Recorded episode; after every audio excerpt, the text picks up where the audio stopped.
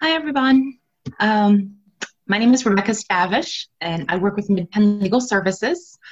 Um, I just want to thank everyone for attending. We're very excited that this many people were interested in learning about the EIP and figuring out how we could help our clients. Um, going forward, um, you'll see myself, you'll see Christine Speidel and Anthony Marqusee. Um, we're all going to give a little bit of information about the stimulus and how we can help our clients. I will go over a couple of housekeeping rules with you. Um, just real quick, please try to hold questions until the end as it may be a little bit um, preemptive for the situation that or question that you want to ask about.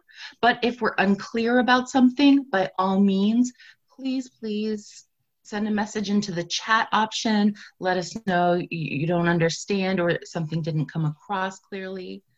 And second, we've got some poll questions for you with this presentation. So you'll really want to pay attention. Um, there's no points or demerits if you don't get them right, but let's face it, we all like to, you know, get the questions right once in a while. Um, so with that, I will turn it over and um, go ahead. Great, thanks, Becky. Um, so I'm going to give a little bit of background and give you the legal framework for what the stimulus payment is, since that will help you issue spot and also help you understand what's going on um, when your client maybe hasn't gotten the money that they're entitled to. So the EIP or economic impact payment, also called a stimulus payment, also sometimes called a recovery rebate credit, uh, was created by Congress in the CARES Act, March 27th, 2020. Um, and so during the pandemic, Congress wanted to push cash out to people, to put cash in people's pockets. The way they chose to do that was to put it into the tax code. So the CARES Act creates a 2020 tax credit that's payable in cash, so refundable, if you're familiar with the um, refundable versus non-refundable credits. It's a, it's a credit against your 2020 taxes. The problem with that is that we're still in 2020 and 2020 tax refunds get paid next spring in 2021. So uh, they added more complications to this statute. You've got a 2020 tax credit, and then Congress said, we want this to be paid out in advance as rapidly as possible before December 31st, 2020. And to get it out to people this year, what the statute does is it directs the IRS to look at information in its system and essentially to, to give people the credit now, um, even though it's a 2020 credit, Congress has directed the IRS to give people the money based on their 2019 tax return. If there isn't one of those, the IRS is supposed to look at the 2018 tax return. And if there isn't one of those, the IRS is supposed to look at um, other information, for example, from Social Security Administration um, or railroad, railroad retirement benefit information. So, so the IRS is directed to send people their money now based on information in the system from 2019, 2018, or other information. And then the way it's structured is next year, when you file your 2020 tax return, you're going to have to reconcile that advance payment on your tax return. Um, but this is important, but it can't go below zero. So if people get too much money this year, um, they don't have to repay it when they file taxes next year. So, Congress's decision to give people this benefit through the tax code um, makes sense for people who file taxes. The IRS already has a lot of information about those of us who are employees and who file taxes every year. But obviously, this system did not work so well um, for people who don't normally file taxes. And we'll get into a lot more details on that later. Um, so just to recap, you know, what is the economic impact payment? What is the stimulus check? It's technically a credit against your 2020 taxes, which are filed next year, payable in advance. Um, so next I want to briefly talk about who's eligible for the EIP. there's no floor, there's no income floor. You don't have to have earned income to be eligible for a stimulus payment. There is an income ceiling, so there's an income limit. There's a phase out which starts at um, $75,000 of income for a single person, and then it's higher um, if you're married filing jointly or head of household. But for for all for our clients, pretty much um, they're going to be income eligible. A couple other eligibility um, items to note. Um, the IRS takes the position that all individuals um, in the ta- in the family on the tax return have to have a social security number valid for employment or an adoption tax identification number, which is kind of an SSN substitute when you're waiting for an adoptive child to be assigned a social security number. Um, there is a special rule for members of the armed forces who are married to people without social security numbers. So this is this is in the code. It's in the Internal Revenue Code at uh, 6428. Um, we've put all of the citations into the PowerPoint notes, which will be posted uh, later on and provided to you. So you'll have the citations there. Um, so you're going to look at code section 6428 for this credit. So the IRS takes the position you've got the income limit, you can't have too much income, you've got to have a social security number valid for employment. Um, a couple other eligibility points to note the EIP is not available to people who are not US residents. So you don't have to be a citizen. If, if you're here as a permanent resident and you have a social security number, uh, you are eligible. But people who are not US residents for tax purposes are not eligible. Um, anybody who can be claimed as a dependent is not eligible. This was this was a big deal, especially for college students, because it means that a lot of college students who can be claimed by their parents are not eligible for this money. Um, estates and trusts are not eligible. You have to be an individual. Um, so those are those are the statutory eligibility criteria. There have been a couple other eligibility limits that the IRS has decided to impose, which are not found in any statute or any regulation or guidance document. And those are first for incarcerated individuals. Um, if you look at the IRS uh, EIP Information Center that's there on the slide, irs.gov slash EIP, you'll find a lot of um, questions and answers that the IRS has put up explaining who they view as eligible. So, besides that code section 6428, the IRS Information Center, the website, um, includes additional um, procedures and also the IRS's views on, on eligibility. So, the IRS has decided if you look at um, question for A14 and question A12, the IRS has decided that incarcerated individuals are not eligible and they've decided that individuals who died before the EIP was issued are not eligible. Um, so there are there are there's a there are several pending lawsuits um, on this question of incarcerated individuals. So I would encourage you, of course, not to take the IRS um, website statements at face value. Um, and in fact, um, a lawsuit for incarcerated individuals recently won a preliminary injunction against the IRS to force the IRS to make payments to people who are incarcerated.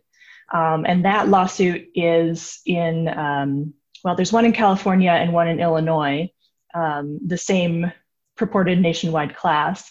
So the, the suit um, in California, where the plaintiffs recently won the preliminary injunction, is Scholl versus Mnuchin. Um, and that preliminary injunction was just granted on September 24th. So we don't know for certain if the government will comply or try to appeal, but um, for anybody who works with the incarcerated population or with family members of folks who are incarcerated and did not get their $1,200, um, I would, you know, follow that litigation and hopefully those folks will be getting their money. Um, in terms of deceased individuals, I'm not aware of a, a current lawsuit um, brought on behalf of that population. For example, you could imagine it being brought by surviving spouses. Um, but if anybody has a client and would like to bring that lawsuit, uh, I would encourage you to look at the pleadings for the um, for the Scholl case involving incarcerated individuals and and think about asserting those claims. Um, let's see, anything else on eligibility? One other eligibility point to note is that people people are eligible for $1,200 per eligible adult and $500 per eligible child under 17. So, unfortunately, in designing this credit, Congress left out a lot of people. It left out everybody who is a tax dependent but is older than 17. Um, so that has been that has been really difficult for college students, but also for individuals who, because of a, a disability, oftentimes are still technically the tax dependent of somebody else, even though they're older than 17. But I would, I would encourage you to, if you have eligibility questions, to go to the IRS EIP Information Center um, with with a grain of salt that um, that for as to incarcerated individuals and um, and decedents, it's it's questionable whether the IRS can reduce their eligibility. There's also a pending lawsuit about brought by U.S. citizens whose spouse does not have a Social Security number, and there are at least four of those cases that have been filed. Um, I've put the sites in the notes that you will receive. Um, one of them recently in the District of Maryland, Amador versus Mnuchin, uh, survived a motion to dismiss, um, but there hasn't been a lot of there hasn't been a preliminary injunction granted or or anything momentous happening with those cases. Um, one final thing to flag before we move on is that there is also finally a lawsuit, also in Maryland, RV v. Mnuchin, um, brought by U.S. citizen children whose parents, one or more parent, does not have a social security number. And that brings up uh, constitutional claims about the design of this credit and leaving out those, those US citizens. Again, the IRS position is that everybody on the tax return has to have a social security number. So we'll see what happens with that litigation. But for now, um, I think the, the biggest point to know about the IRS uh, website information is that there is a preliminary injunction um, overturning the IRS position as it applies to incarcerated individuals. So that was a bit of a whirlwind. Um, and I'll, I'll try to speak a little bit louder. Thanks for that note. And now I'm going to turn it off to Becky or Anthony? Anthony. Anthony. Thanks, Christine. So um, now we've seen a little bit about who's eligible for this economic impact payment. Uh, just go over how does it get the money get into their hands. So uh, as we just discussed, if you filed taxes in 2018 or 2019, the IRS was able to use your bank information or address information to send a check or direct deposit money uh, with some glitches that we'll get into later. And then, secondly, they were also able to find information about recipients of Social Security, SSI, and some other types of benefits so that they could include the $1,200 plus $500 per dependent if they knew about them for those people. Um, for everybody else, uh, the IRS created something called a non filer tool. So, by non filer here, we mean people who don't have to file taxes, perhaps because they didn't make enough money and have not generally been filing tax returns. So, for people who fit that category, they didn't make enough income to be required to file taxes for 2019. They could go online and still can and put in their information about their address and their bank information and put in a claim for uh, for the credit. So um, for that website, there are some deadlines coming up. If you're somebody who got your own payment, but you didn't get the $500 for a dependent, then uh, you have until September 30th to go on there and claim uh, the $500 if you want it this year. And then for everybody else, you have until October 15th if you didn't get it and you're a non filer to go on there and claim it. And the most important thing to remember about this is that anybody who missed out but is eligible and will continue to be eligible, there's going to be a special line on the tax form next year. So they won't be out of luck if they don't claim it there are some situations where a person might be no longer eligible, but most people will be able to uh, to get it next year if they don't get it this year.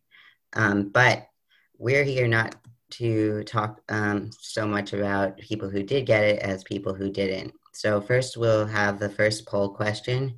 Um, Kelly, if you can um, put up the first poll. All right and we'll give people a few seconds to answer which of these could be a reason that a Social Security recipient didn't receive any EIP automatically.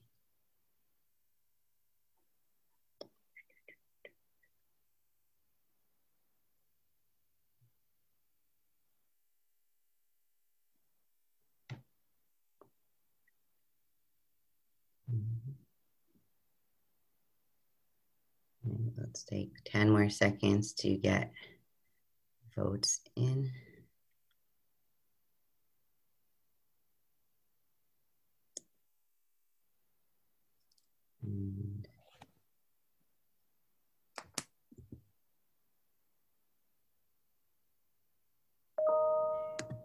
Okay, so um, the answer here was they have an adult child who claims them as a dependent. So, as um, Professor Speidel was mentioning earlier, somebody who's a tax dependent of somebody else um, is not eligible to uh, get any earned income credit. The reason it's not number two about the income being too high is because uh, the IRS is basing these payments right now on income from prior years. So even though it's a 2020 tax credit, they won't be taking your income for 2020 into account yet. If you try to claim the credit next year on your taxes and you had too much income, then that would be a problem, but it's not a reason that anybody missed out on it uh, automatically so far. Um, um, here, we're going to get into the one of the major goals of the presentation to prepare you for the moment when your client shows up and says, I didn't get my stimulus payment, why? And hopefully after this next section of the presentation, you'll be able to have a good idea how to uh, get get into asking them strategic questions and answering that question. A few things to note. First of all, the IRS is very very slow. So if somebody filed their tax return on paper, for example, of, um, it can easily take three or more months for the IRS to process it and give them any money they will be owed. So if they say, "Oh, I mailed in my taxes a month ago," it may be that there actually is no problem and they just need to wait to get the um, payment. Second of all, the IRS makes mistakes. So some of those are mistakes in interpreting the law, as we mentioned with the lawsuits. Other times, um, it's a different type of error that you can clear up or that they can clear up by calling the IRS. And also, they may not qualify for the stimulus and they don't realize. And then, when you ask them some questions, you learn, oh, they were a dependent of somebody else, in which case you may want to tell them that if they aren't going to be a dependent anymore, they might be able to get it next year, uh, or they don't qualify for some other reason. But um, there's a lot of reasons that people who should qualify have had trouble uh, getting their payments. And so, we're going to go into a few of the biggest ones that we've seen from our clients over the last few months.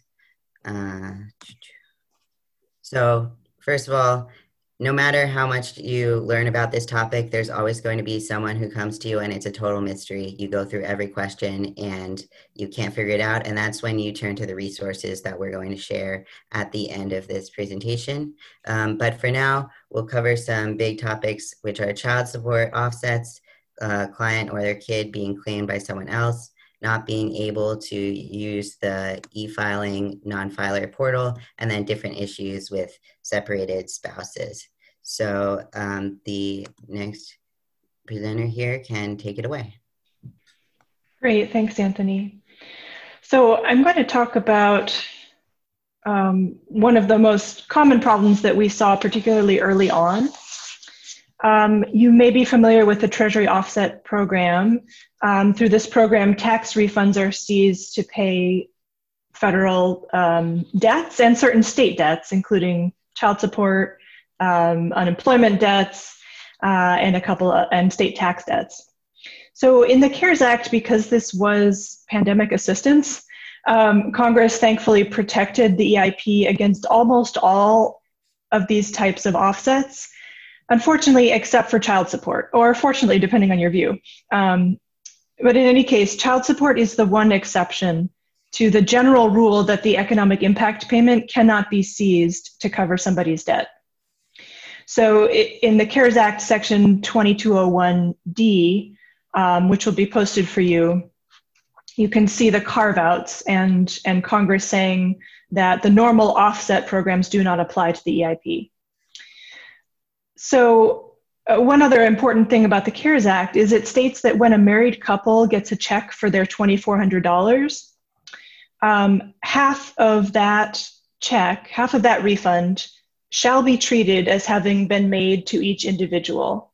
So it, specifically says that each person is entitled to their 24 or $1,200, um, which is important when you get to child support offsets. So because of that language in the CARES Act that each individual in a married couple is entitled to their $1,200, um, despite that, when the IRS initially was sending out these payments, uh, its computer system was seizing the entire economic impact payment only if one spouse owed back child support. Um, so if you have a client come to you and they didn't get their payment, uh, of course, a first thing to ask is, do you owe back child support? Is it possible that, that your um, EIP was seized to go to that child support? If they say no, then a follow up question could be Did you file taxes in 2019 or 2018 and and if you did file those taxes jointly does your spouse owe child support so under the cares act the money for the non-liable spouse should not have been seized um, but we know that it was and the irs estimated about at least 50000 people um, who whose payments should have been sent to them were in fact offset for a child support debt of their spouse um, so how does the irs know to send you your part of the refund? Well, normally, couples in this situation where you have a married couple who wants to file jointly, but they know that one spouse owes debt, normally what they do is the non liable spouse will submit an injured spouse form with their tax return. So that's Form 8379 on the screen here. And that alerts the IRS that, hey, one of us has some debts that might be trying to attach our refund, but I don't owe those debts, so please send the refund to me. Please send as much of the refund as possible to me. So normally on that form, um, the spouses will allocate items on their tax return. So for example, if they have children, on that innocent spouse allocation form, or, or sorry, injured spouse allocation form, the non-liable spouse will want to say, please you know treat these children as if they're my dependents and not the dependents of my spouse who owes child support um, so the irs had injured spouse forms on file for those 50000 people and it was just a computer problem they did not program the system correctly uh, to be fair they were doing this extremely quickly um, they were trying to start sending out payments within a few weeks of the legislation so there was some sloppy programming. And as a result, even in cases where the taxpayer had already filed the injured spouse allocation with their 2019 or 2018 return, the IRS took those economic impact payments.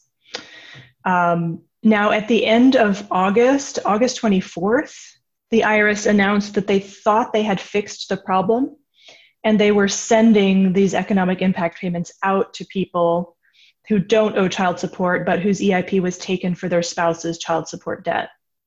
Um, we're still hearing reports of injured spouses who have not gotten their money yet. Um, and so for those folks, it's good to keep following up.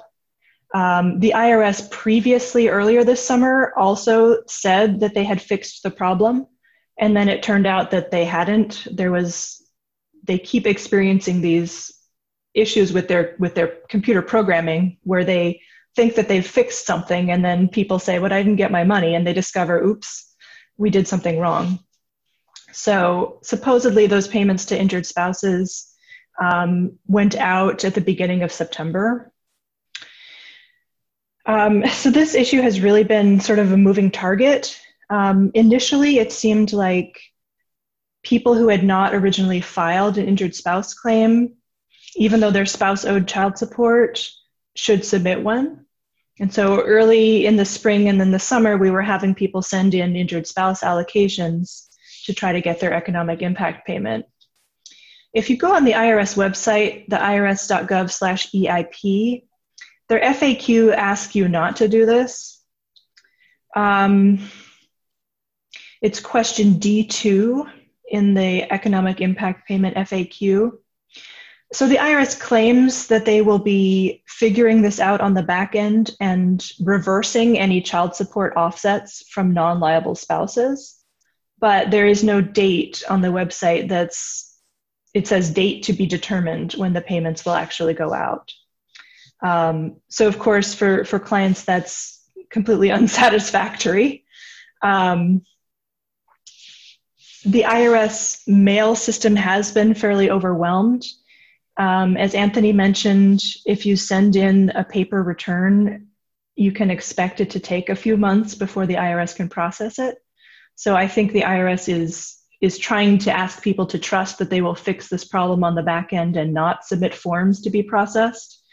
Um, however, it, you know, if, if you're faced with an individual client, um, I certainly wouldn't blame them for wanting to put in that allocation to have it on record particularly because it's not it's not clear from the IRS statements that they will automatically be allocating children.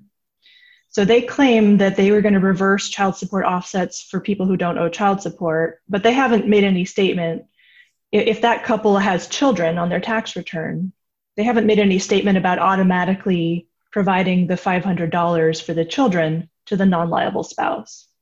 So it is possible that this form would need to be filed for the non liable spouse to get the $500 for the couple's children. But this is still a very frustrating issue for a lot of people.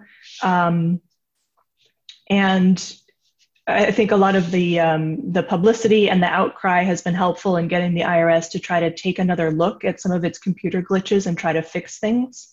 So I would definitely um, advocate reporting problems um, to the IRS, to the IRS taxpayer advocate, and we'll talk about that a little bit later about the numbers to call.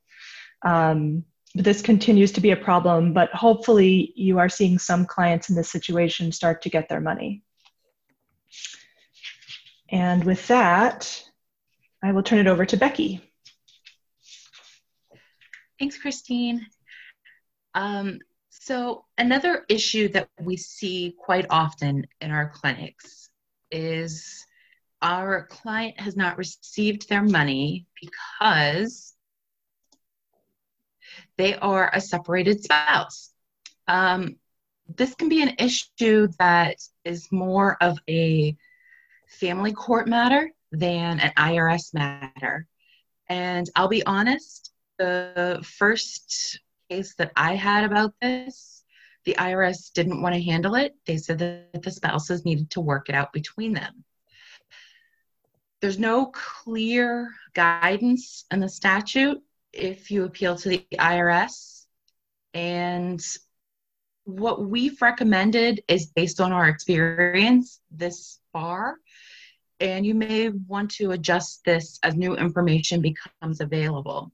Um, basically what we're seeing is spouses are no longer together. Either they were together in 2018 or 2019, and then fast forward to 2020, they are no longer together. This can happen for a lot of reasons. I do want to point this out that this can happen especially with our domestic violence victims. Um, this is a disproportionate impact on those who are victims because a lot of our possible solutions will not apply to them.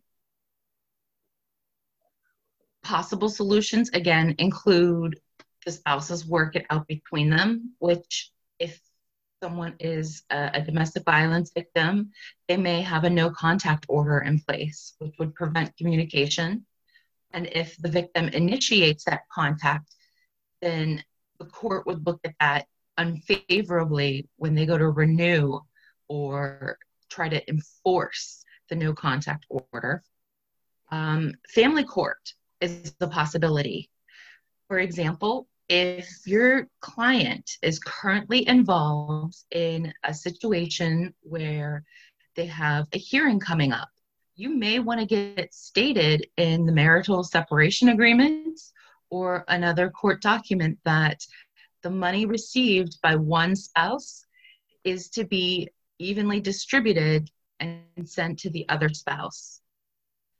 So that's one possibility. Um, there's also a possibility that you could take the other party to small claims courts, um, which, however, I, I work for an organization that is LSC funded. We receive money from PLAN and although i'm not privy to all of the rules we generally do not initiate lawsuits and we do not take cases that go to small claims court so that might not work from a practicality standpoint and then there's always the possibility that you could try to claim it on the 2020 tax return when it's filed in January or February of 2021 but keeping in mind again that there are folks out there who are disproportionately affected by this. I will say that there are domestic violence advocates working for remedies to help these taxpayers.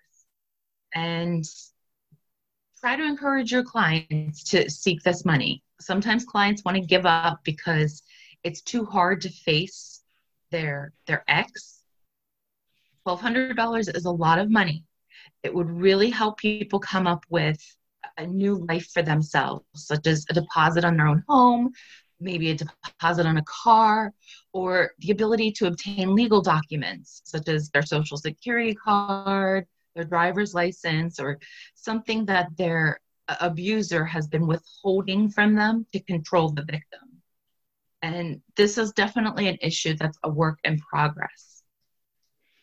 Yeah, Becky, um, sorry, before we move on, um, Becky, I wonder since some of the people in attendance may not be familiar with what it's like to call the IRS about a case, I wonder if you could talk a little bit about, um, you know, what, what number you called or how you um, how you approached it and, and what the IRS response was. Because I, I, I gather that you know the IRS sent the full twenty four hundred dollars to the address on the tax return, probably the twenty eighteen or twenty nineteen tax return. Um, and the statute says when they do that, half is considered to have been made paid to each spouse. So could you talk about when you called the IRS and, and talk to them about that, what their response is or what their response was? Unfortunately, after waiting to speak with the IRS for I would say even longer than usual time, um, they weren't very helpful. They consider this to be taken care of, it's out of their hands, and it's no longer an IRS matter. They want nothing to do with it once they believe they've followed up with their part.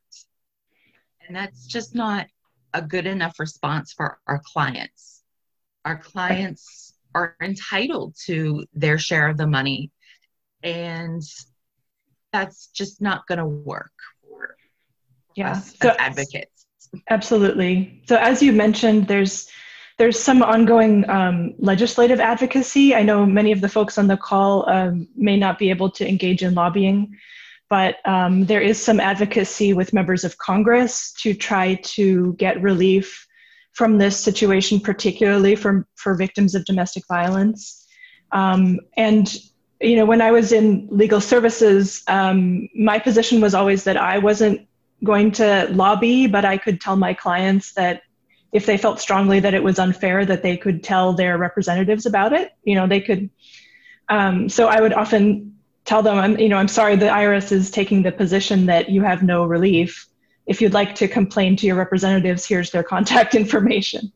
Um, and of course, sometimes that feels, feels futile. Um, and some, but some clients really want to complain to somebody, and um, I do know that there is advocacy in Congress on this issue. So who knows whether it will be productive or not, but I always offer it to clients as an option when there is some blatant unfairness in the tax code like this, because Congress could fix it. Right. And let's be honest, um, the whole principle of the tax code is based on fairness. And if things become unfair to taxpayers, that creates long term problems. It creates a lack of participation in the system. It creates um, self help remedies, which I will get into, but you know, it's, it creates bigger problems when things are unfair. And this is definitely a situation where it's unfair to taxpayers. I'm sorry, this is Kelly. If I could just interrupt quickly for the first of our CLE polls, um, I will be launching it now and leaving it up for about a minute and a half. And Rebecca, please feel free to continue.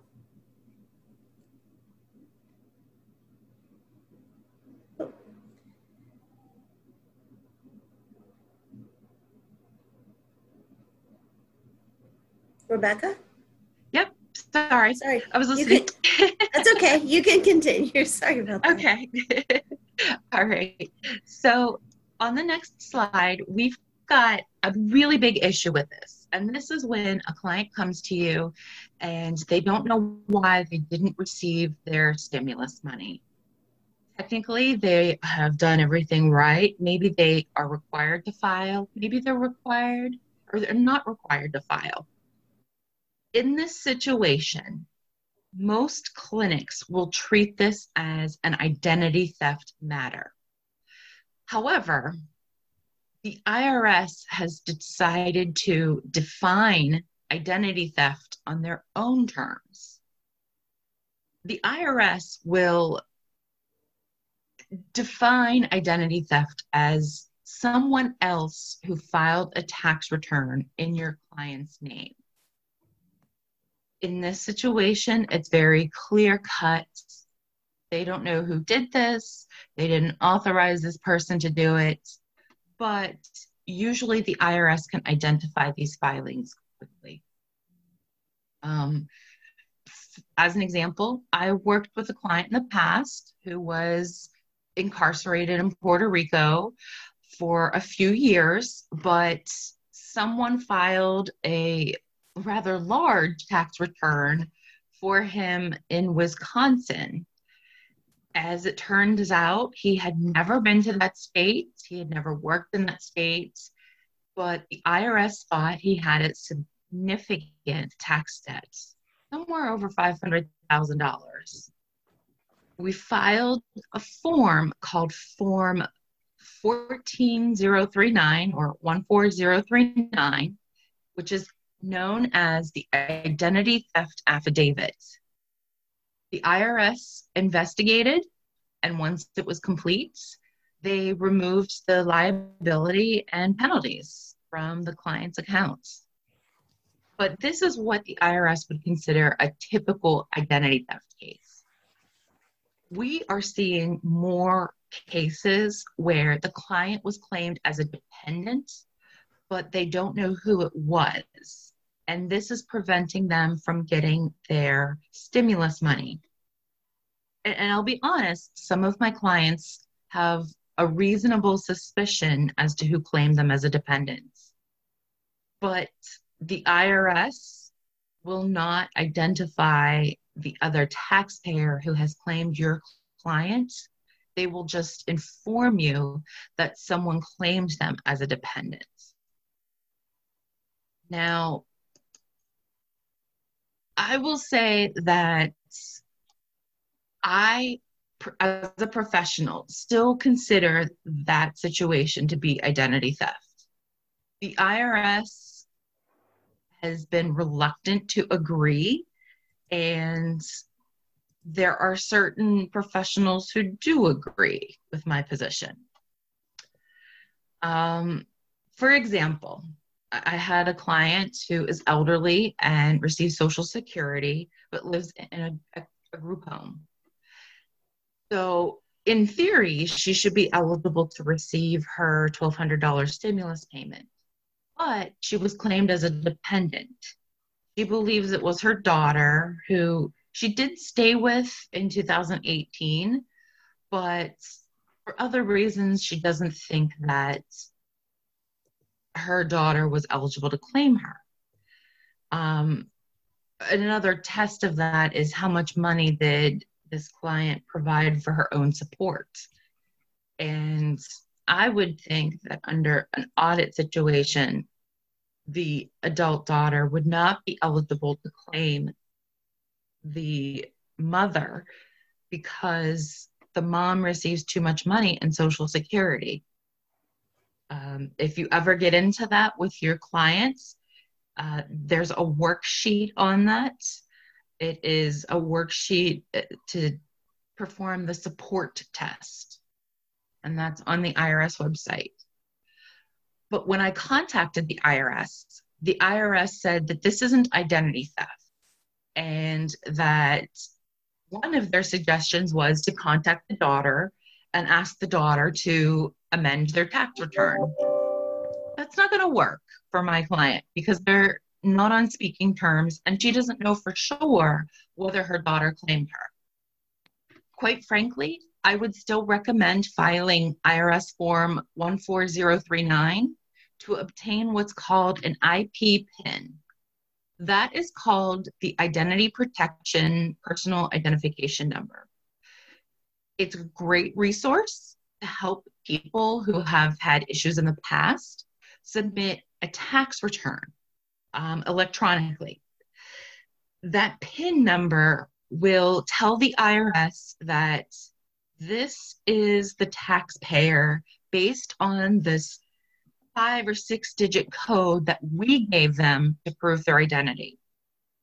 It's helpful, it's not absolute, but this would be a great idea. And if you go this route and you submit the form to the IRS uh, Identity Protection Unit, I would write at the top of your form the words EIP or stimulus, just so that they have a heads up and they can look at that and say, all right, this is coming from a taxpayer who hasn't received their stimulus money. Um, again, as Anthony mentioned, the IRS is very slow, and I haven't received any information from the, the identity theft statements that we've already submitted yet. So it's a slow process, but one that you could still try and go from there. The next thing I want to mention is my client, again, my elderly client was told that she could file her tax return in early 2021 and claim the credit on her 2020 tax return. It is a viable solution, but it's not what the clients want to hear. They want their money now, and I understand. She's in, a, an environment where all of her colleagues or, or, or residents have received their money and she hasn't received hers. So it's very discouraging when she hears that she has to wait until February or March to get the same money they've already had. Um, but I still recommend filing Form 14039 to try to get that IP PIN. And if you have questions, give the, the Identity Theft Department a call at the number listed on the slide. And with that, I am going to pass this off to Anthony and turn it over. All right. We, I'm sorry, just just to um, before we move on, just to clarify. Um, so for for Becky's client who who may have to claim this on her 2020 tax return, um, you did say this, but I just want to reiterate so that everybody understands that the problem with IRS being slow is that you might not get that PIN before it's time to file your 2020 taxes. And so what that PIN does is it means that the thief can't file a tax return without that PIN. Um, but if the IRS hasn't issued it yet, you you could be facing identity theft again for next year. So um, what we are recommending is that people try to get their claims in as quickly as possible, right when the tax season opens next year. Um, if the IRS continues to be so slow that folks in this situation are not able to get an IP PIN this year. Um, I think, sorry, one more thing. The uh, uh, in situations where the IRS um, labels it identity theft, in those situations, if there's an urgent need for the money, the taxpayer advocate might be able to speed things up. Um, and so that's taxpayeradvocate.irs.gov.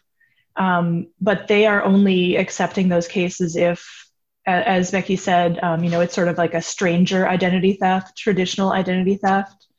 Um, so they can sometimes speed things up, but I just wanted to mention that. Sorry, Anthony, go ahead. No, no. And that reminds me that I wanted to add that for people whose form of identity theft is being claimed as a dependent, if they are not someone who usually files taxes, this may have been happening to them for years and years, but they just weren't aware because it never caused a problem until this credit came around for which you need to not be claimed as a dependent. Um, so we talked earlier about this non-filer portal that the IRS set up on their website for people who didn't get the stimulus automatically. And it's kind of a first for them to do something like this. And by IRS standards, this tool is simple and easy.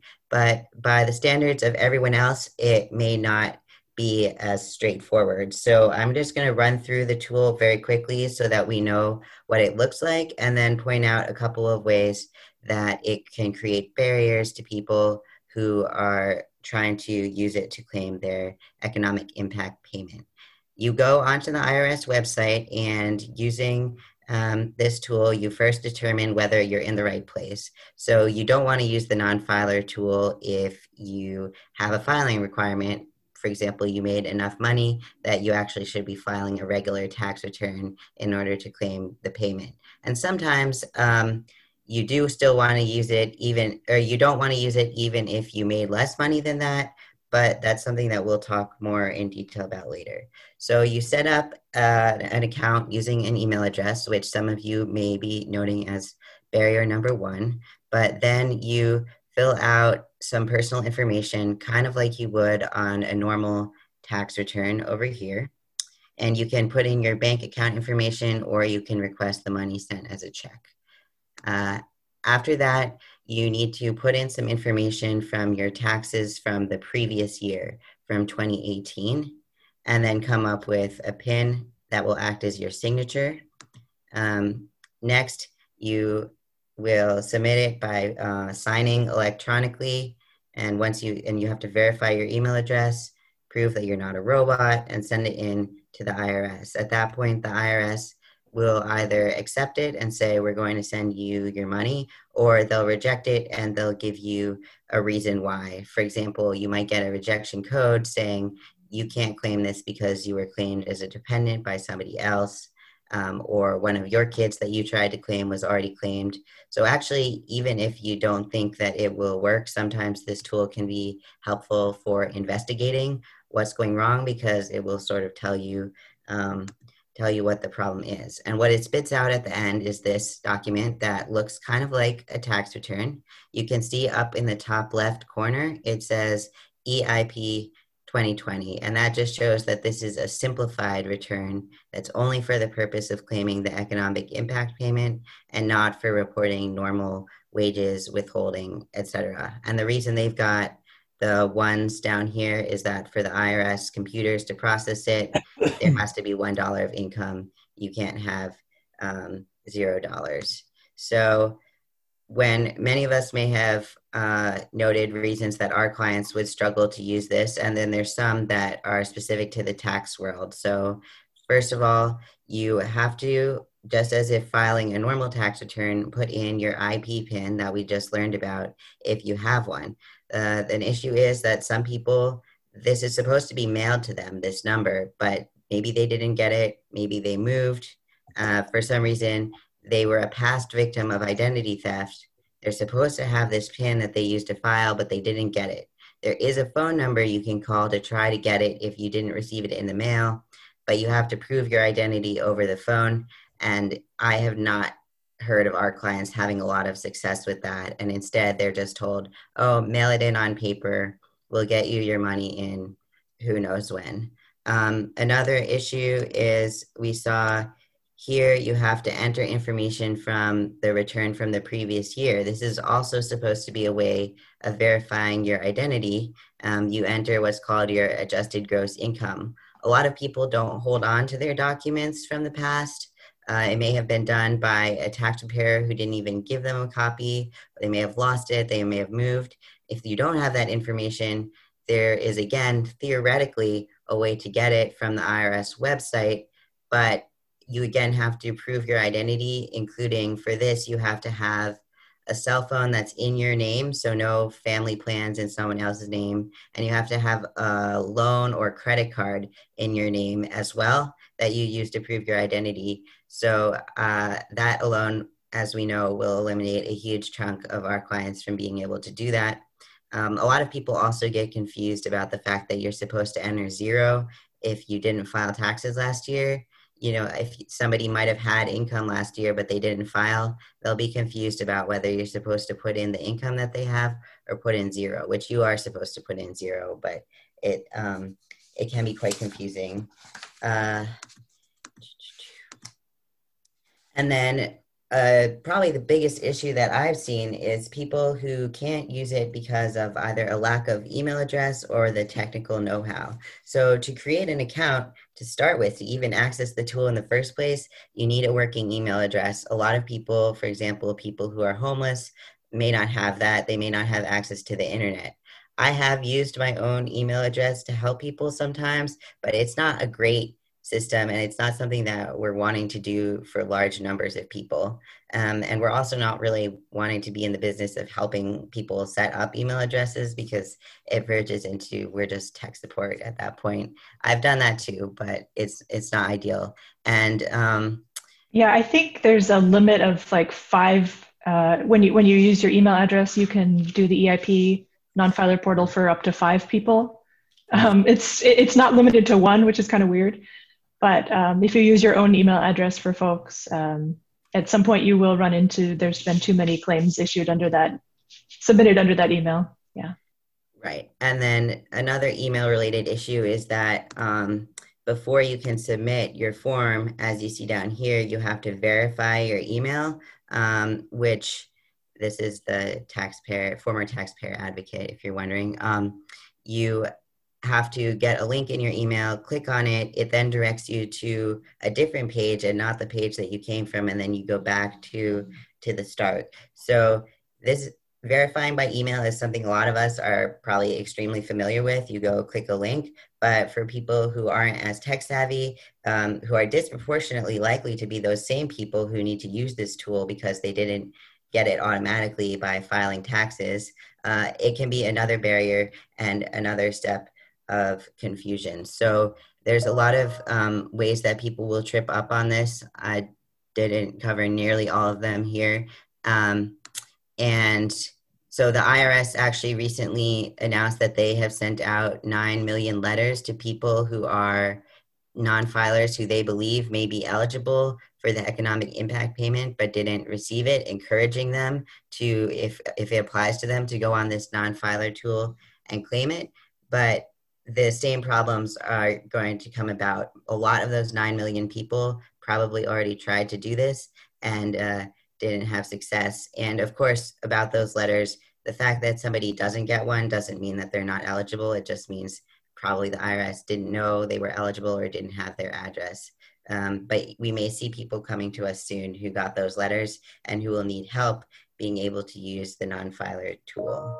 So unless either of you would like to add anything to the technical issues, um, I'll, we'll move on and just talk about some deadlines. I actually would like to give an example. Um, uh, it's an issue that involves clients using technology or their email address. Um, I have an elderly client who is not client because of an EIP issue, but because of identity theft. So keep in mind that some of your clients might not understand technology, and when they get an email from a stranger, they may believe that that is a valid email and that the scam that is being offered in that email is a great opportunity to invest their money. So typically, we can call those Nigerian prince scams. You get an email telling you that this prince has millions and millions of dollars that they need to get out of the country. And if you just send them like a thousand dollars, you'll be the recipient of like a hundred thousand dollars. Honestly, if it's too good to be true, it's probably it probably is. But keep in mind there are clients that we work with who will believe this and try to take advantage of it. So if you help someone set up uh, an email address, it's important to that their well-being that perhaps you take a few moments to explain some of the the safety precautions they should take or some of the things that they shouldn't use their email address for um, like don't give out your password to somebody that calls you pretending to be from microsoft those are little things that could go a long way with some of our clients. Yeah, there were sadly a lot of scams connected to the stimulus payment. Um, I suppose you know we could mention a couple of happy examples, a couple of success stories. Um, the the situations where people have been able to get the EIP reissued and to fix problems a lot of those happened um, when there was a scam. Um, if the client moved and the EIP was sent to the wrong address, you're able to call and get that reissued. Um, if the check hasn't been cashed, the IRS will reissue that check. Um, there were also people who threw away their EIP because, so some people got it as a paper check, other people got it as a bank deposit, and other people got it as a debit card. And it was really hard to predict which one your client would get um, it, it, because the IRS policy would change over time. It, it wasn't really possible to tell people for sure which one they would get. And the debit cards came in um, unmarked envelopes. So they looked like junk mail, and a lot of people threw them away. So if it turns out that you know when you call the IRS to inquire why your client didn't get an EIP, if you're told that they were actually mailed one on a debit card, um, and they and you discover well they probably just threw it away the irs will reissue those um, so yes it, it can be really confusing for folks and the messaging was not really consistent and great the irs was trying to protect people from scams and at the same time just get money out quickly however they could figure out um, and so there were a lot of problems with checks and debit cards sent to the wrong place or just thrown away but in those cases, you, you may be able to get your client their money by calling the IRS and providing an updated address um, and having that a debit card reissued or, or remailed. It'll usually be, if it's a reissuance, I believe it's always a paper check. Um, great. So I think, let's see, Anthony's going to cover the deadlines then. Oh, no, oh, sorry, Becky. Deadlines. Sorry. That's okay. So, deadlines, as we know, they're very important, but there is hope for your clients. So, the first deadline is actually tomorrow. Um, I can't believe I'm going to say this, but it's almost October, and tomorrow is September 30th. September 30th is the deadline for people to claim their full EIP eligibility if they've received $1,200 for themselves, but not for their dependents. So that means they're still waiting on $500 for any dependents they have. Um, the next deadline up is October 15th for other non filers. Uh, these non filers are people who didn't receive their EIP automatically. And unfortunately, if they don't make that cutoff and the IRS does not change that deadline, then the new deadline is 2021. So there's just a small typo on there, but um, if they don't claim it by October 15th, then they have to wait until January to file a tax return and claim the EIP as a tax credit. In that case, the IRS will process their return like all the other normal returns out there and issue them a refund when they get to it. But the deadline to do so will be April 15th, 2021. That's important because if you don't claim it by then, your claim to that is, I, I hesitate to tell you this, but technically you can claim tax refunds for up to three years of eligibility. And then after that, your right to claim them expires. But because this is a special situation, don't assume that the IRS will apply that traditional rule to this EIP. I haven't seen a, a, legislation out either way, but it's better to get this in sooner rather than later. Okay, so just a heads up, I want you to be very careful about that. And now we're going to go to the next poll.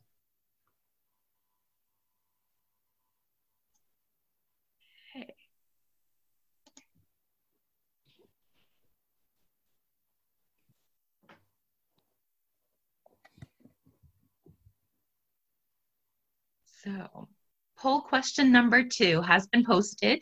Um, go ahead, take a look at that, and tell us what you think.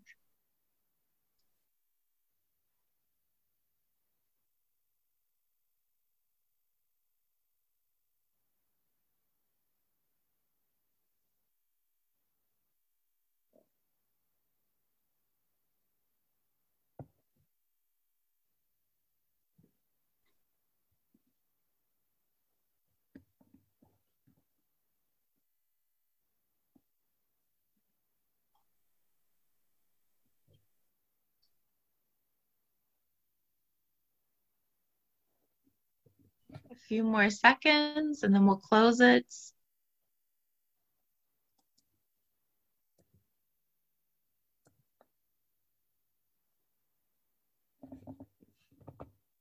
Okay. So I will say this, most of you went with answer number three, since the deadline to use the non-filer tool was October 15th they must wait and file a tax return in 2021 to get the EIP. That is correct. Um, and again, there's maybe a little asterisk in your brain that should say October 15th, unless the IRS decides to change that date. Um, there is some some pushback on that deadline because it seems sort of arbitrary but there's nothing definitive yet out there that says this date will be changed. And again, because they have to wait until January to file this new tax return, it's better to get it in as soon as possible rather than wait. Okay. Yeah, I, I can maybe explain that asterisk because um, I think I put that in. Um, so last week on September 24th, there was a, a, hearing with the Senate Banking Committee, and um, and Treasury Secretary, Secretary Mnuchin got grilled about all of the people who have not been able to access the non-filer tool, have not been able to get through, um, and just on the inadequacy of expecting people who don't file taxes to be able to get online and make it through this process. Um, as Anthony showed, it it's really challenging for our client, for a lot of our clients. Um, so Secretary Mnuchin got grilled about, you know, why does it have to be October 15th? And he he said something about, you know, we'll investigate whether it's possible to extend the deadline.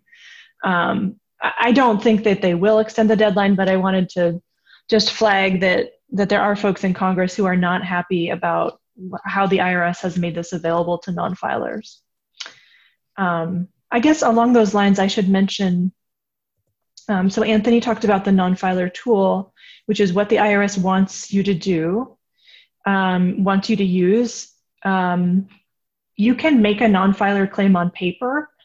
Um, if you go to the IRS EIP Information Center, irs.gov slash EIP, you can fill out a, it's basically a simple paper tax return and mail it in.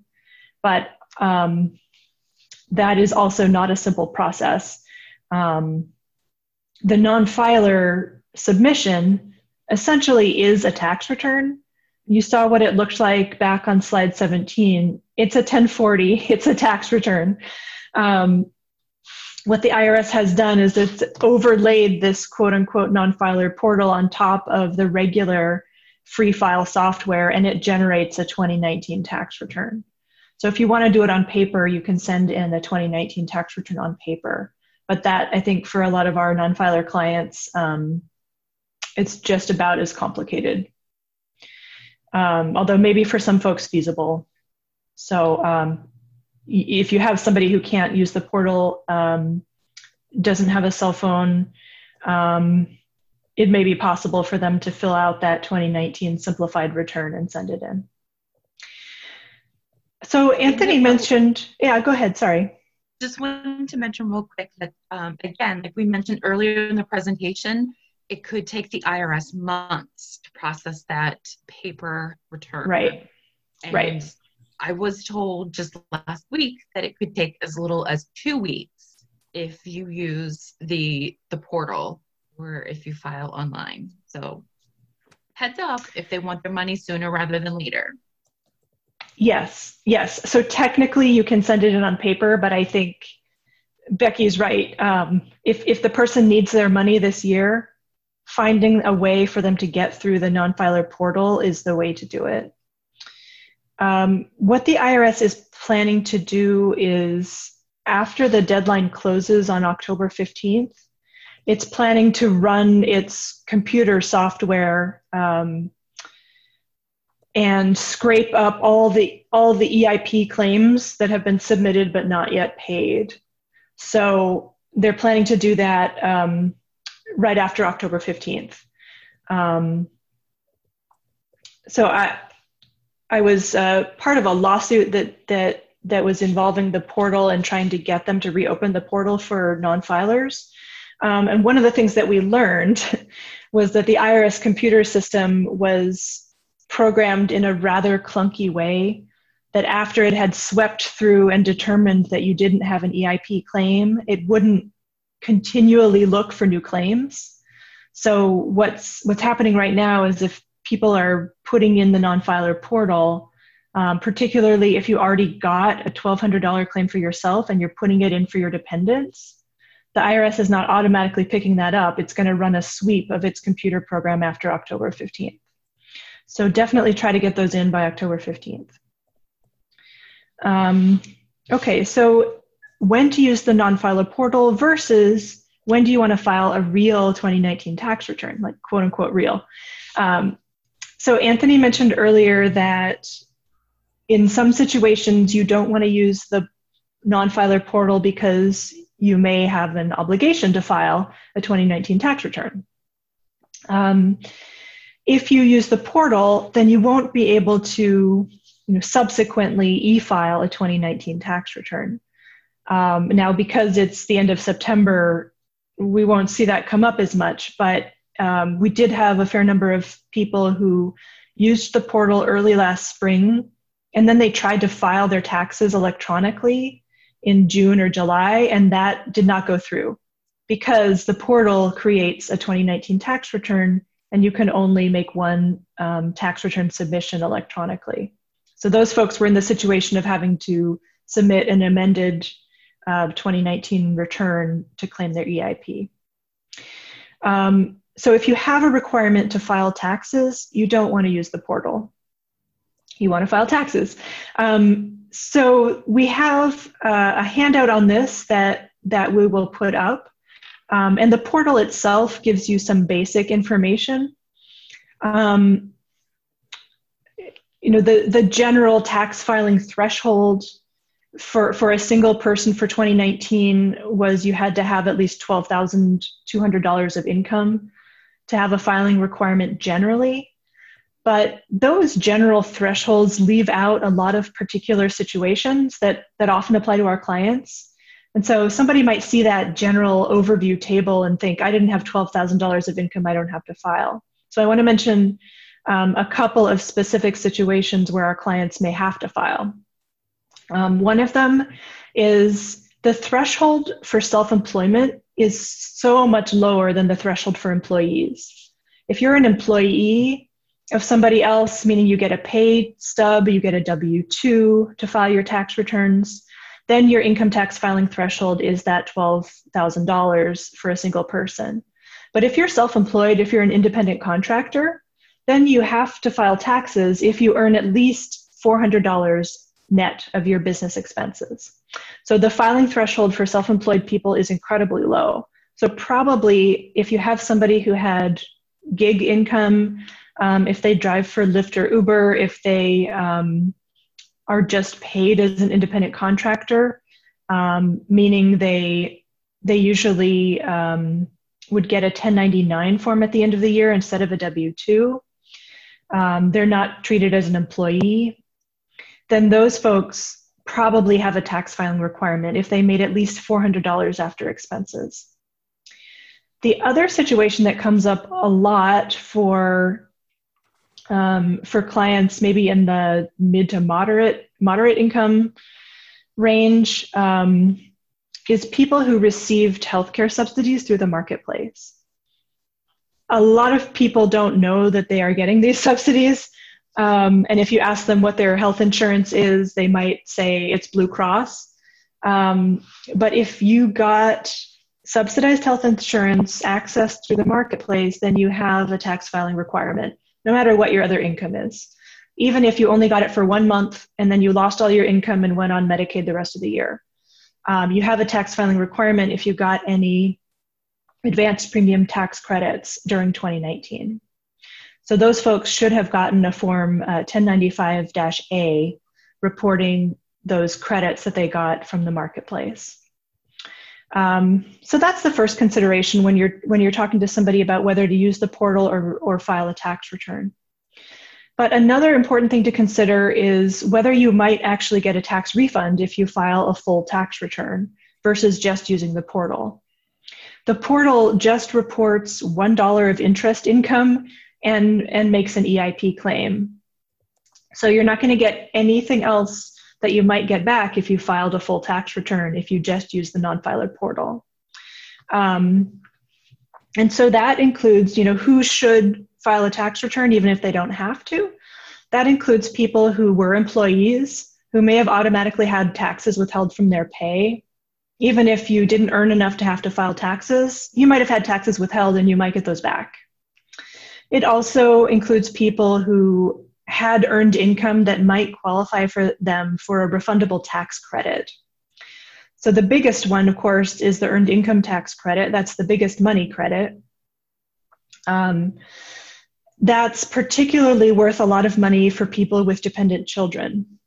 Now, I've put an asterisk on the slide next to that because in order to get that credit, the filer and the children both need to have the social security number. So there are some situations, particularly with, with our undocumented clients, um, where they're just not, unfortunately, they're not eligible for these refundable credits, even though they had low income. But it's certainly something to consider because, again, you don't want to put in a non-filer submission and then realize that your client could have gotten thousands of dollars in earned income credit if they'd submitted a, a real tax return. Um, so I think next we're going to have a, a third polling question.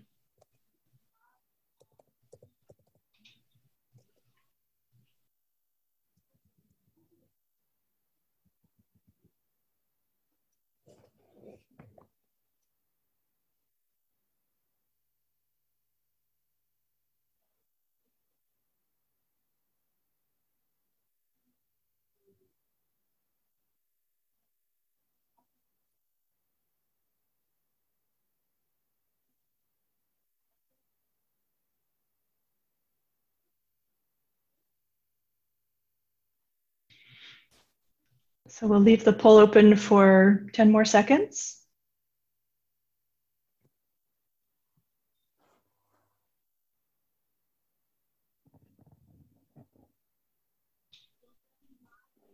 All right.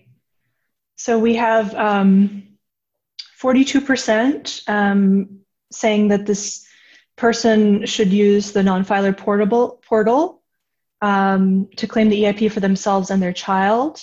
56% say to file a tax return. Um, the correct answer is B, to file a tax return. So this person who had $6,000 of income from a job does not have an income tax filing requirement, assuming they were an employee. So they don't have to file, but they should file because they had earned income. And so if they have a social security number, they are eligible for a lot of advanced um, or a lot of refundable tax credits. So I had calculated that this, you know, single person with a child and $6,000 of wage income, if she filed a tax return, she would qualify for an earned income tax credit of $2,049. And assuming the child is under 17, she would also qualify for an additional child tax credit of $525.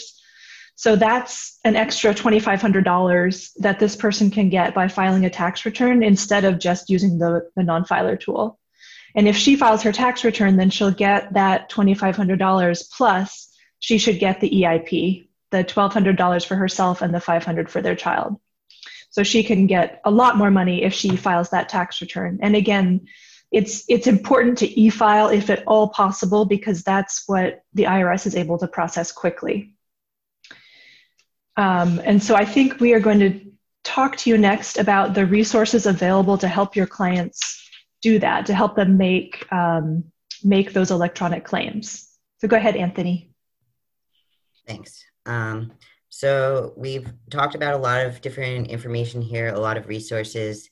And so for your, we're going to have some Q&A after this, but for the questions that arise uh, later, you can go to the IRS EIP Information Center.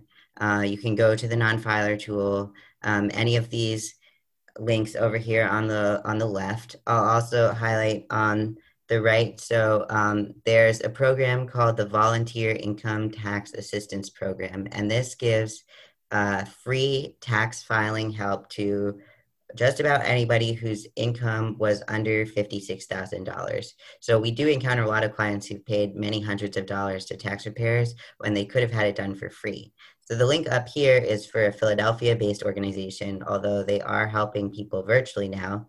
You can also search VITA, so V I T A, and find out if there's a location near you where uh, clients could drop off papers and get their taxes done for free, which is important in situations like um, Christine mentioned, where, yeah, they are eligible to use the non filer tool, but they could benefit more from the credits that they would get by filing and still also get the EIP as well as those other credits. Um, there's a helpline that's recently been set up for people who need help with the non filer portal where if you are able to send them a picture of your ID, then they'll connect you to somebody who will, over the phone, file a simplified return to help you claim the um, the EIP. And so that phone number is up here. And then if you run into somebody who has a more complicated problem or another tax issue, you can send them to an LITC. Those are the places that we work. It's a low income taxpayer clinic, and they provide free or low cost assistance with all sorts of tax problems. So it's not about filing taxes, but if there's a disagreement between the taxpayer and the IRS about what the right outcome is, or even just somebody who knows that they owe the IRS money but they can't afford to pay. We cover a really wide variety of issues, so definitely you can look up your closest LITC, which may be one of us, and reach out if your client has a problem that you'd like advice about. Um, there's also this website on the Taxpayer Advocate site that has a list of all of the LITCs. The Taxpayer Advocate is another resource that we mentioned earlier, they're the part of the IRS that's responsible for helping people resolve problems that they haven't been able to fix on their own or that are causing them some kind of financial emergency. They sometimes have the ability to instruct other parts of the IRS to do things faster. Unfortunately, they're quite overwhelmed these days. So, when it comes to EIP issues, they've limited the cases they'll take to a really narrow set, which includes like straight up identity theft, for example, that we discussed earlier, but most of the problems that we talked about here, they may not be available to help with. That said, their website is an extremely useful resource for understanding different tax problems. Um, so these are some of the best ways to get information or help. Is there anything that either of you two think that I should add here before we do question and answer? Um, I think the United Way EIP helpline, I believe, is national. Mm. Um, so everybody should be able to use that. Um, when I, I, talked to Campaign for Working Families, that's CWF Philly, uh, they said that they were helping um, with all Pennsylvania residents with the virtual VITA. I mean, and normally they're in person um, in just Philadelphia, but they um, with the virtual virtual VITA, virtual tax filing, they said they could help everybody in Pennsylvania, limited to, I guess, capacity. But that and getyourrefund.org um, is a network of virtual VITA sites um, that Campaign for Working Families is is partnered with, and that's I think that partnership is why they're helping everybody in Pennsylvania this year. Um, but I think I would just emphasize that October 15th deadline coming up, that it would be important to get people connected quickly. Uh, Kelly, did you need to do another CLE poll or can I do, thank you. I'm going to launch the second of the two CLE polls now. Attorneys, please respond for CLE credit. And anyone that has any questions or um, comments, please type them in the chat box now for our presenters.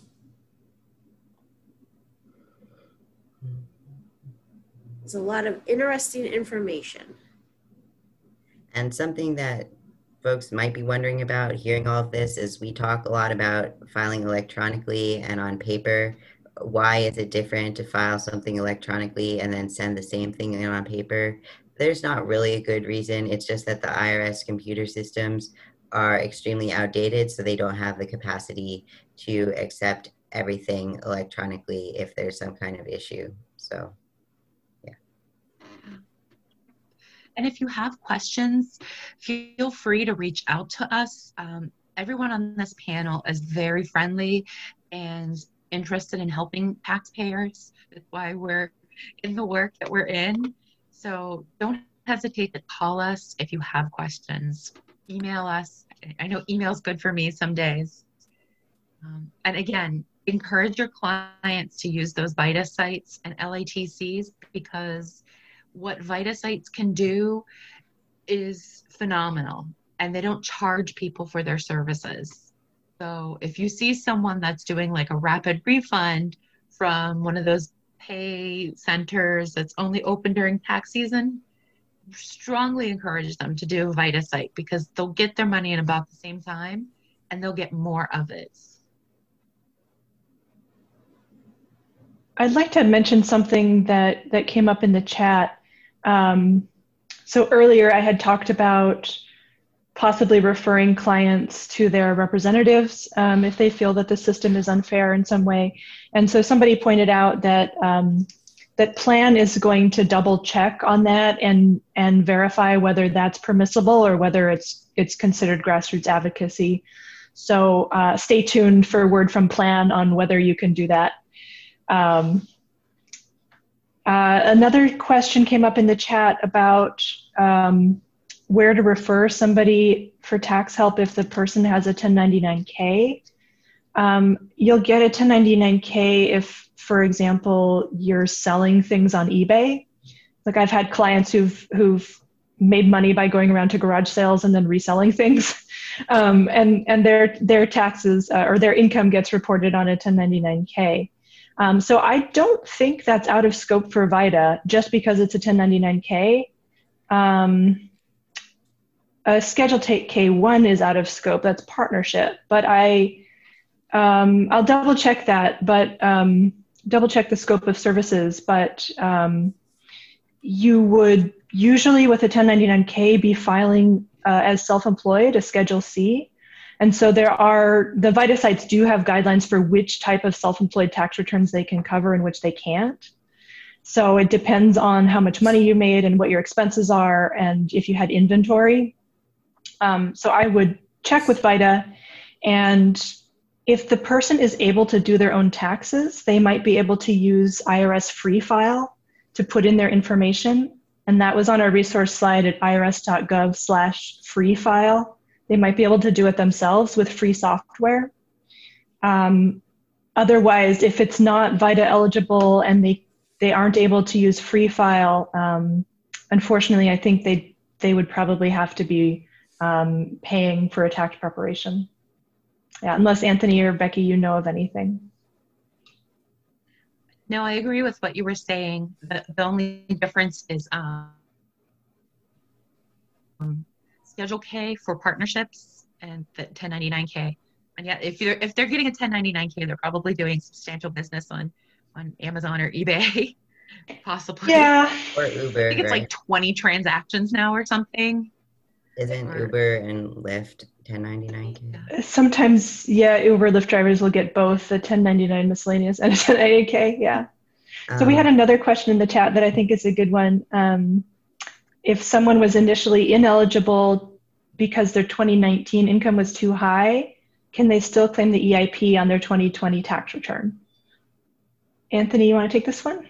Yeah. So um, if somebody was originally not given it automatically because their income was too high, but when the IRA when they file their taxes for this year in 2021, they are eligible, then they should be able to receive uh, the entire payment because it is officially a 2020 tax credit. And in the reverse situation where their income was eligible, they got it, and it became ineligible, then they won't have to repay anything that they got. So it's kind of an unusual win win situation for taxpayers. Um, let's see. We had a question, or just maybe a comment about the 1099K filer being from Uber, um, being an Uber driver. Um, sorry, Kelly, if we have to wrap up, uh, just quickly say that VITA does some rideshare returns, but each site has some uh, flexibility. Uh, if and so I know that some of them um, do limit the self-employed returns that they do, even beyond what the IRS requires them to. So I'll put a resource in the chat on rideshare taxes. Um, I don't have to hurry off to anything if you guys are still um, answering questions and people still have them. I'm happy to stick around. Great. So any other questions, feel free to put them in the chat. And I'll go back to our contact information for anyone who is shy.